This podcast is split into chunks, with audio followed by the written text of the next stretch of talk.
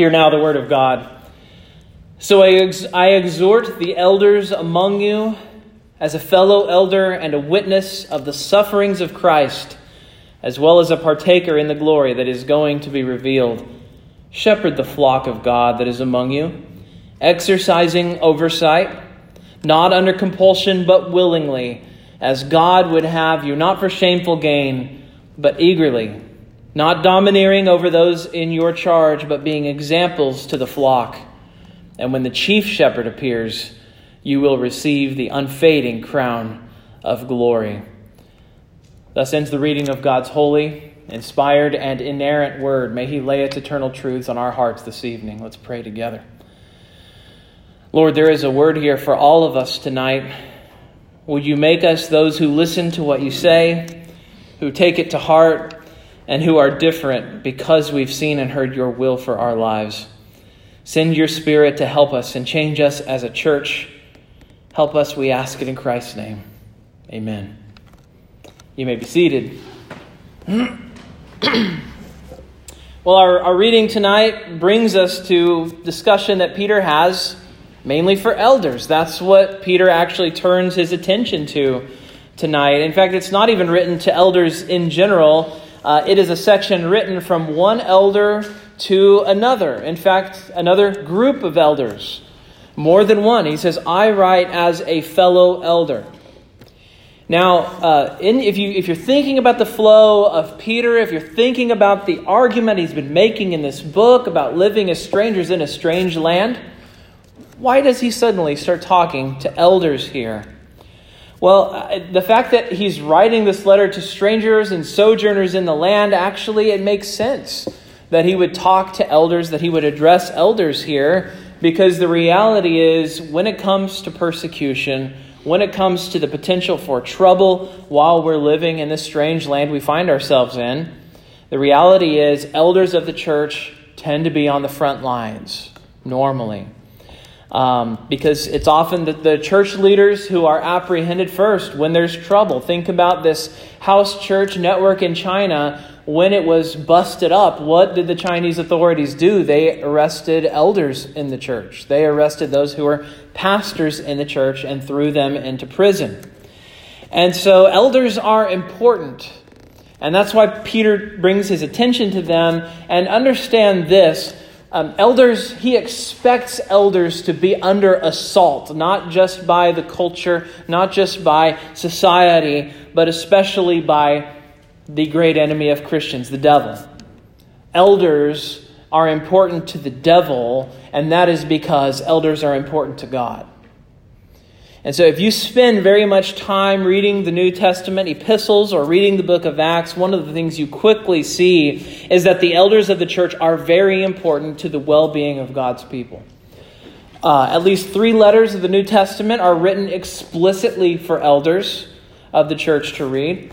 Paul mentions the elders nine times in his various letters by name. The elders of the church are mentioned 10 times in the book of Acts, and they are mentioned a dozen times in the book of Revelation.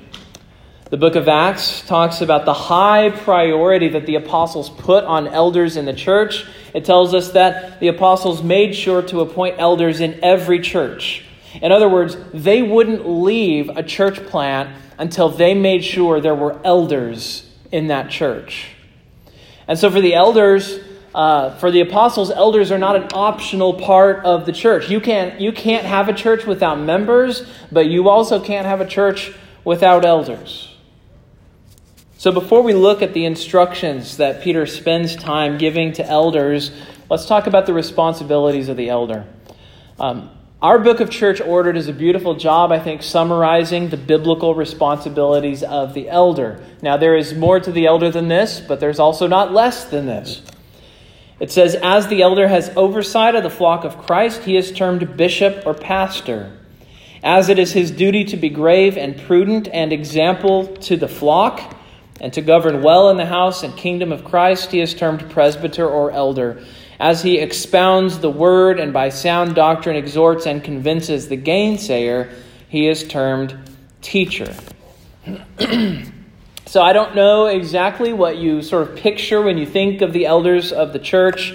Uh, maybe you think of the elders of the church as sort of taking care of the church, handling personnel, dealing with facilities, and, and things like that. But that's actually not the work of the elders, that's actually the work of the deacons.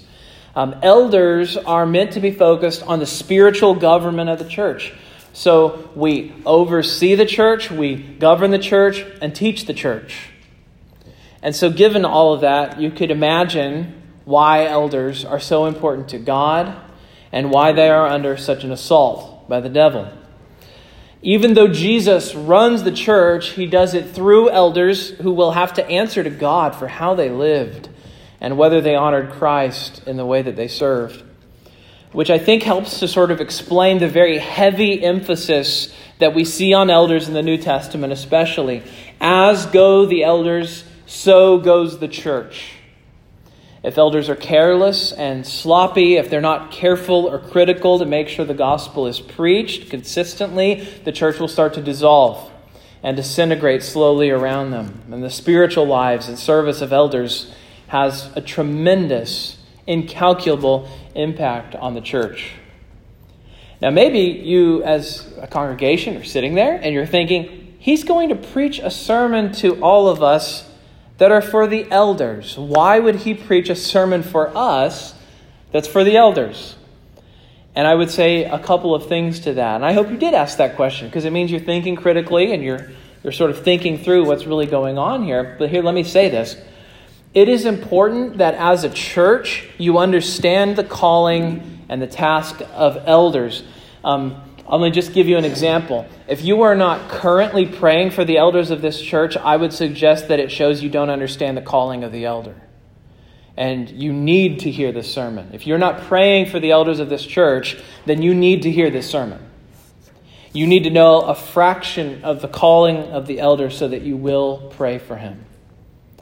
It's also important to remember that the instruction for elders here was intended to be read for the entire church. When Peter's letter was delivered to the churches that received it, everybody heard this part. And so for Peter, it's not like he wrote a private letter for the elders over here and a letter for the church over here. No, it's intentional. Uh, these are things that you as church members can and, and should know about the calling of the elder of the church. And there are also things that you, as members of the church, can and should do once you understand the calling of the elder. So there is application here for church members, and we'll get to that sort of closer to the end.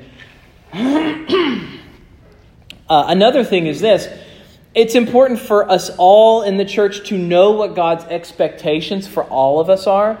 Uh, when, when I did the, the deacon training earlier this year, it, I, none of them were being trained to be elders, and yet I did elder training for the deacons.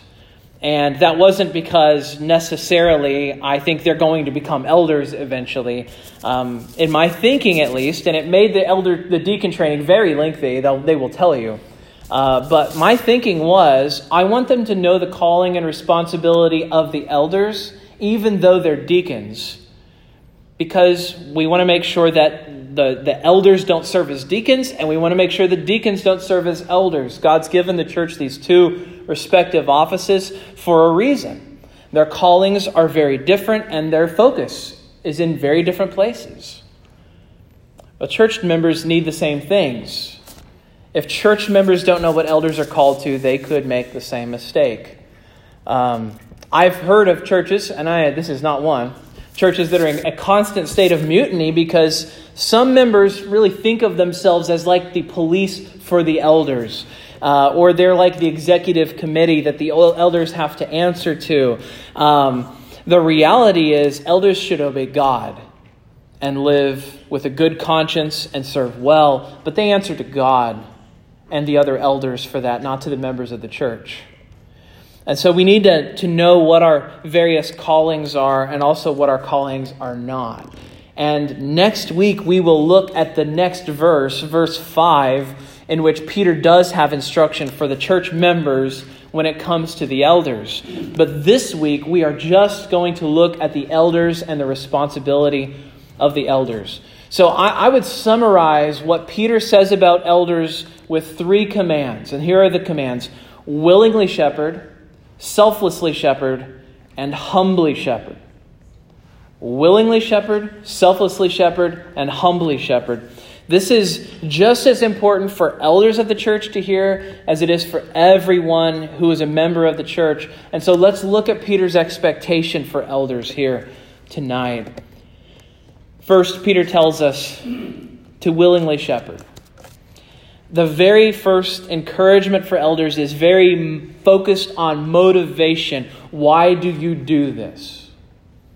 Look at verse 2. He says, Shepherd the flock of God that is among you, exercising oversight, not under compulsion, but willingly, as God would have you. he says, Shepherd the flock of God. This is a verb.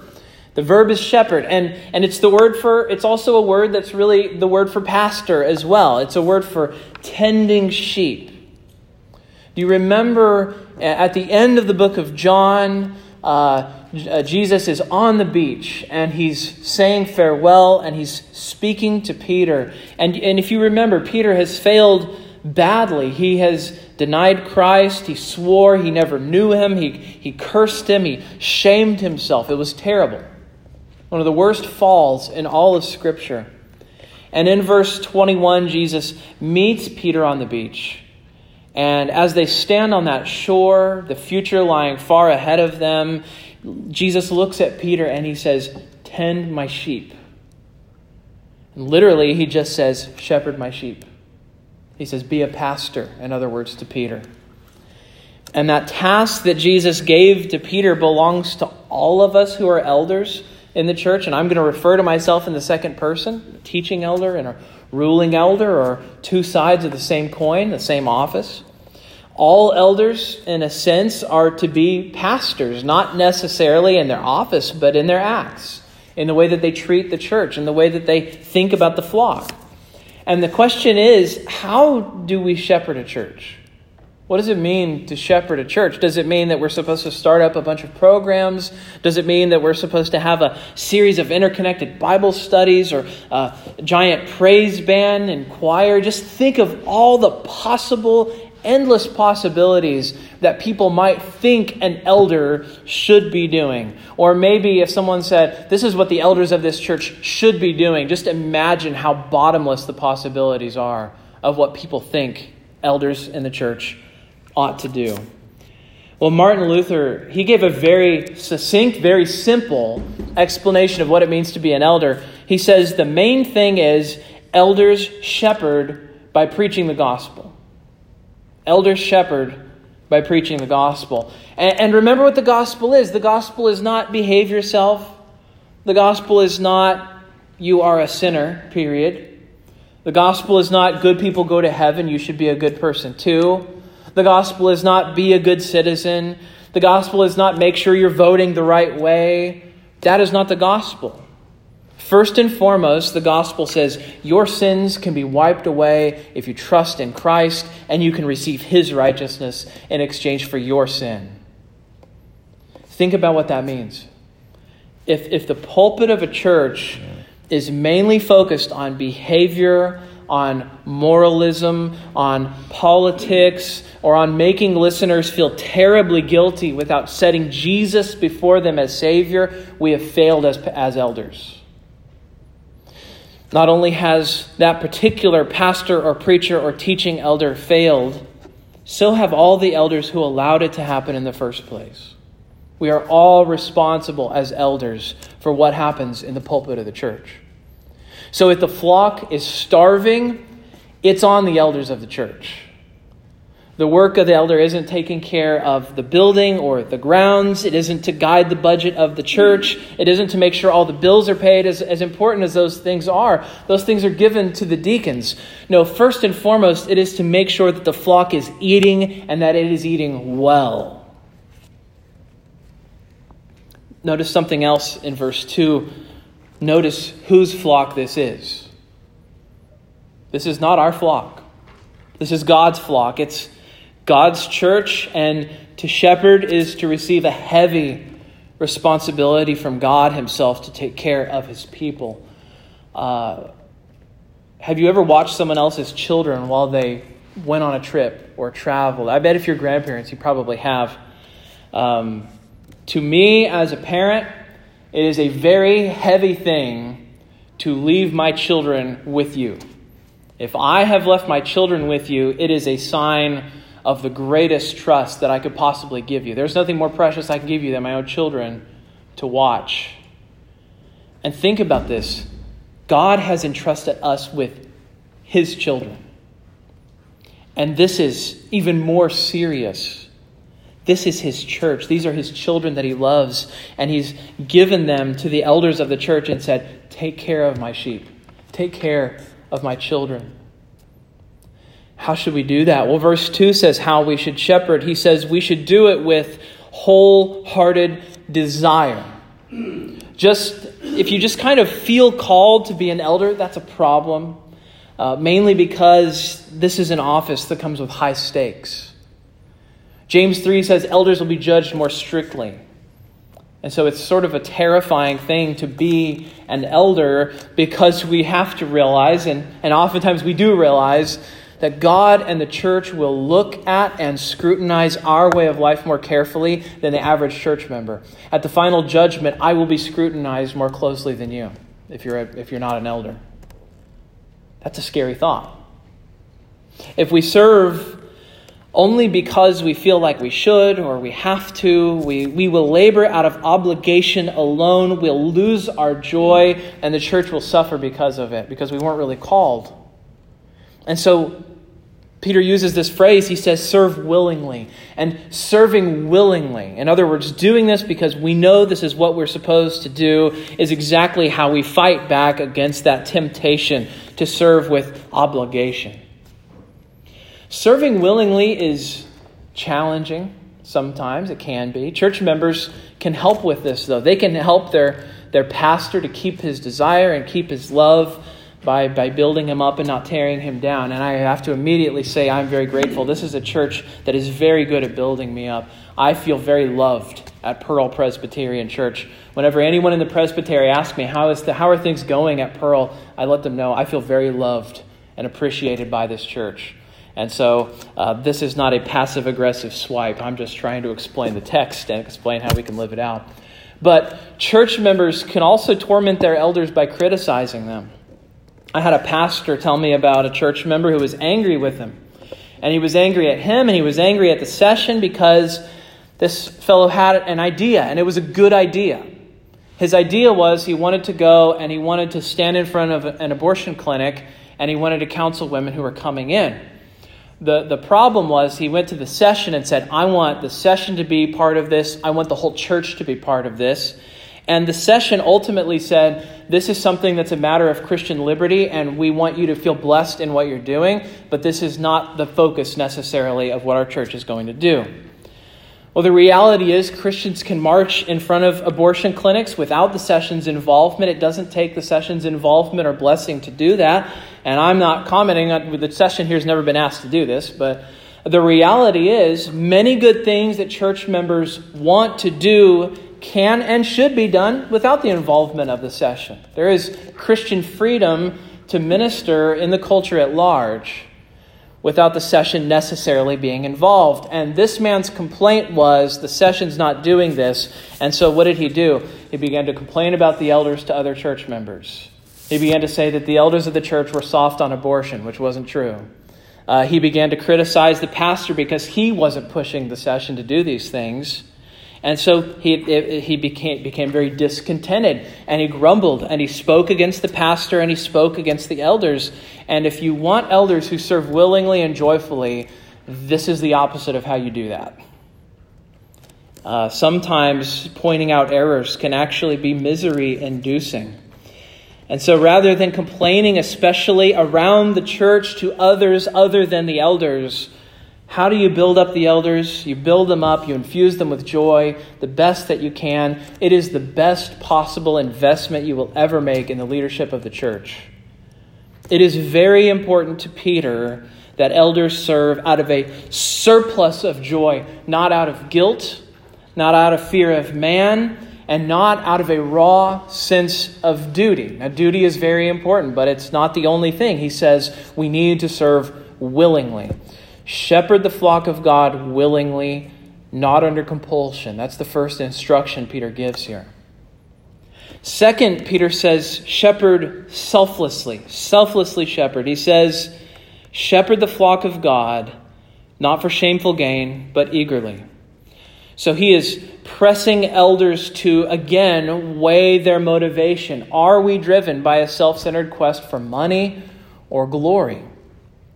And I think this is less challenging to ruling elders than it is to teaching elders because, as you know, teaching elders specifically derive their income from the church that they serve. Uh, but they also cannot serve so that they become wealthy, and that's tricky. Because, on the one hand, teaching elders go to school for eight years, at least in our denomination, and they give up opportunities to become lucratively wealthy. And then on the other hand, you have Paul saying that they should be worthy of double honor. And so for Peter here, he doesn't give a number or anything like that, but the most important thing for the teaching elder, at least in this moment, isn't your pay as much as your motivation. Why are you doing this? Are you doing this mm-hmm. to become wealthy? And I think Peter's implying here if so, you need to be in a different calling. Now, this is very painful to talk about. First of all, pastors don't like talking about money. Um, Paul is very clear, though, in 1 Peter 5, teaching elders should be compensated financially. And in fact, he says they're worthy of double honor. And the reason he says it is so that they will be free from worldly concerns, so they can keep serving joyfully and willingly and without distraction. And at the same time, pastors are sort of mortified to admit we need money or that we want to be paid. Uh, when I went to seminary, uh, I was this I'll call myself bright eyed, very idealistic. I, I was going to be a gospel minister, and one thing I knew was I didn't want to talk about money. And, and I thought that, man, I could preach, that I could pastor, that I would never have to think about money, never have to talk about money or my own needs or my family's needs. And what the Lord did when I went to seminary was He just brutally showed me that that was a dream. Um, because what would happen was this uh, during seminary, I would, I would go and preach in various churches around Mississippi. I've talked about this before. I'd go to, to uh, the North Mississippi, I'd go over to Alabama. I would tra- travel, you know, travel probably about two hours every single time. And each time I would go, I would get a couple hundred dollars. And some, some churches were really generous and they would, they would pay even more. And, and then I would go to class all week. I would work a part time job on campus, so would my wife. And then the, but the real payday was Sunday mornings. So I would go and I would lead worship in a church. And whenever I did that, that's how we paid the bills. And, and I remember once we were, we were dead broke. I mean, broke, broke. Like the cabinets were bare. We didn't have milk in the fridge. And I remember we were so glad that Sunday was here because we needed to buy some groceries. And, and so I, I spent the last of my money to fill up the tank, put gas in it. I went to the church, I served, I, I preached, I led the service. And then uh, this was very poorly done, but as I was in the receiving line greeting people as they were leaving, two of the elders came up to me and said, How much are we supposed to pay you? And they did it while all these people were walking around me and shaking my hands. It was very poorly done. And, and I was just thrown. I didn't know how to answer their question because every church just gave me a check. And, and, and they, they, nobody ever asked me that question before. And so I, I very, very terrified uh, young man, just not knowing how to answer the question, told them, well, uh, uh, the minimum that every church has ever given me is this amount. And the immediate response was, oh, we can't do that. That's crazy. That's way too much. And and all the while, these church members were still leaving and walking around me. If you like The Office or really awkward shows where you cringe, this is probably hilarious to you. Um, and it's hilarious to me now, but it was mortifying then. And so all the people could hear me asking for more money than the church wanted to give me. And I was trying to shake their hands, and they were trying to tell me they heard something in the message. And, and, uh, at the end of it all, they gave me enough money to fill my gas tank back up and get me back home. And, and as I was driving home, the Lord really, really, really was showing me. He, he basically was showing me, you can't live as a pastor and not ever talk about these things. You just, you just can't do that. And it was a mortifying experience also because it exposed something in me. You know, was I being greedy because I needed them to pay me and be more generous? That was a, something I was wrestling very hard with. And all the way home, I, I was praying. And, and, at first, I asked God, please forgive me for, for being greedy. I, I thought I must be greedy, that I knew they hadn't paid me enough. I, I knew they hadn't. I knew they hadn't treated me right. And then I, I, I sort of chastised myself. I said, well, you shouldn't want to be paid at all, right? You should be doing this for free. Um, and I used to do that for free. And, and then after a couple of hours of driving, it was a very long drive, I got home. And by the time I arrived, I, I realized that I really needed to be paid, or my family was going to be hungry, and I wouldn't be able to keep serving, and I'd have to do things differently. Uh, I'd need to get a part time job. Maybe I could drop out of seminary, maybe could become part time so I could work. And and I sort of learned not to be quite as ashamed to talk about money. Now, it's still very awkward, uh, but it was very painful for me to get to that place. And to be honest, I'm, I'm still learning how to do that. But it was in that, that moment that I came to terms with the fact that I was going into a calling where I was entirely reliant on the church and the giving of God's people so that I could keep serving single mindedly and wholeheartedly and undistractedly. And, it was a painful lesson to learn, and, and it, that it isn't wrong for a pastor to feed his family and put a roof over his head and need to take care of, of work without hopefully looking for a second, second job. Uh, but Peter is very stern here. He says, You are not doing this so you can become wealthy.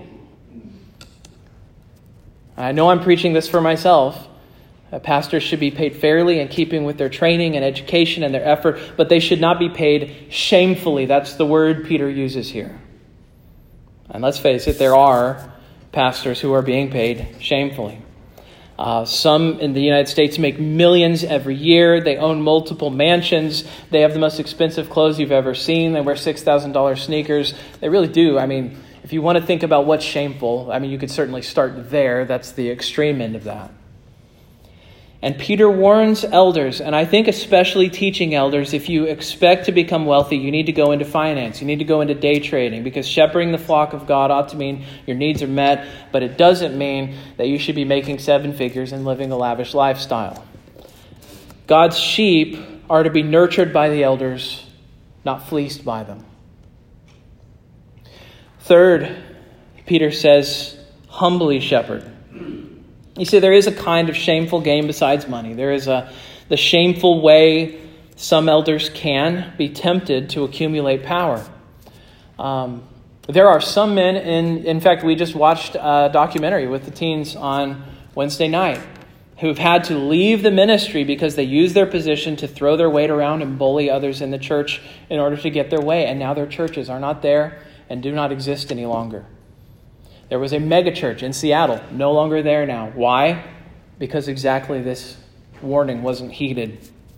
In verse 3, Peter is very clear. He says, Shepherd the flock of God, not domineering over those in your charge, but being examples to the flock. Think about what he's saying. We have a duty to shepherd, not dominate. Shepherding a church means looking after sheep who often have a mind of their own and they don't always do what we want. There, they, there are just some folks who are not very easy to lead. Uh, many folks don't want to be shepherded. They want to be the shepherds. And for elders, that can be very frustrating. And, and there is this temptation. Wouldn't life be easier if everyone just did what we said and let us be the boss of the world? I always find myself thinking that, especially when I'm in traffic. And, and, and in their frustration, the temptation of the shepherd can be to just slaughter the sheep, have a meal, turn it into a comfy jacket instead of guiding it along with patience and care. And that's what Peter says here. He says, You can't just go slaughtering the sheep, you have to take care of the sheep. And we do need to guide the sheep back. You know, the rod is in the hand of the shepherd because sometimes he needs to strike to correct, but also point them back to the herd. Sometimes elders do need to exercise church discipline and they shouldn't be shy about it. But the opposite of humble shepherding, think of the opposite of humble shepherding. I think the opposite of this is found in the wicked elders of Israel in Ezekiel 34. And you don't have to turn there, but I'm going to read to you a section from Ezekiel 34. These were wicked, wicked shepherds who they only cared about themselves and they treated the people according to the text, they treated them harshly and brutally. Listen to what Ezekiel accuses the wicked shepherds of. He says, The weak you have not strengthened, the sick you have not healed, the injured you have not bound up, the strayed you have not brought back, the lost you have not sought, and with force and harshness you have ruled them. There it is. Peter says, no, no, no. You don't look out for God's flock by whipping and cruelty and unfair treatment. Not by berating and by pointing the finger and through accusations. I think such an elder, Jesus would look at them and say, With force and harshness, you've ruled them. And the warning here is very real. This isn't abstract. Elders aren't to be a force to be reckoned with. We're to be a guide to the lost, and we're to love the sheep of Jesus. We're to give the guidance of Christ. Now, I have very often said, and uh, especially, I don't think I've said it in the pulpit, but the sermons I preach are just as much for me as they are for the congregation. And this is, that's doubly true of tonight's passage. This is a sermon for your pastor. This is a reminder for me of the expectations that he has for me as one of the under shepherds of the church. Uh, and it's a reminder to my fellow elders in the church as well.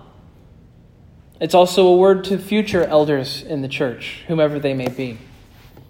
It's important before people even consider the office that they recognize what the calling involves when they accept the office of elder.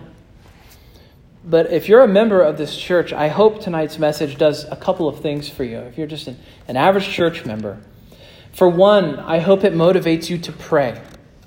As I said before, as go the elders, so goes the church. If you want a healthy church with spiritual protection and joy and effective witness, then pray for your elders. Pray for us. We, we need it. We know spiritual dryness. We know weariness. We know discouragement. We know what it is to wrestle with pride and to be tempted to lord it over the flock. We need prayer for that. I have Mondays where I don't have any physical or spiritual strength in myself. And the only thing I believe that keeps me going is knowing that there are faithful people in this church who have told me they are praying for me. All the elders need to know that. Don't just pray for your pastor, pray for all the elders of the church. Uh, I also hope tonight's message will move you to encourage the elders of the church. Now, people encourage me all the time, people thank me all the time, uh, and I appreciate it, and, and don't slow down. Uh, I like it. But I think that we underestimate how much ruling elders need to be encouraged and how much ruling elders need to be thanked as well. I have other applications. I want to save them for next week, but I, I, hope you see that there's a lot here that is applicable, even if you aren't an elder in the church. But here's, here's what I would say as a final exhortation to the elders here specifically. Um, we do want a healthy and joyful church we should hope for peace in the congregation. We should hope for numerical growth. None of these things are bad. But we must remember who it is that we serve as elders. We don't serve the church ultimately. We don't serve the visitors ultimately. No, our service is a spiritual service rendered to Jesus himself. How do I know that? Look at verse 4. He sets our eyes as elders, and he doesn't he, he doesn't say, make sure everyone is happy with you. He doesn't say, make sure that folks approve of how you're doing. Um, he doesn't say, check the wind and see which way things are blowing in the congregation necessarily. He says, when the chief shepherd appears, you will receive the unfading crown of glory. It is, it is tempting to try to make your worst critics happy, to sort of anticipate the thing that will make people the most unhappy and try to make everybody happy as if the opinions of the congregation are what the elder or the minister, same thing, should perform for. And the stern reminder of Peter is this we serve Jesus. We may have to make unpopular decisions. We, we may have to do things that don't meet with unanimous applause. Uh, we might have to discipline someone in the church who's a close friend or, or, or family or who's been in the church for a long time. None of these things are going to leave us universally beloved. we should love the church. We should love the church, but never at the cost of fulfilling our calling. Because ultimately, as elders, we serve an audience of one. We serve Jesus Christ. He is the chief shepherd. We are the under shepherds. And there's coming a day when he will return and he will ask us what we have done with what we were given. And on that day, it won't matter what Mr. or Mrs. Grundy thought of us. The only thing that will matter is whether Jesus will say those words to us Well done, good and faithful servant. That's what will matter the most. Let's pray. Almighty God, we, we thank you for your church. We know that you love your church. And you've not only given us fellow members, but you've given us officers, especially the office of elder. We pray first for the elders of this church, Lord. We know that the calling you've given us would be impossible if it weren't for your Spirit's help. And so we ask you, send your Spirit to each and every elder, elder emeritus, teaching elder, retired elder in this place, with any connection to this church, Lord. Give us health so that your church can have health. We pray for your church that you would honor your word to come to us, dwell among us, and that you would indeed use the ministry of this church to build us up into a dwelling of your very own. We ask it in Jesus' name.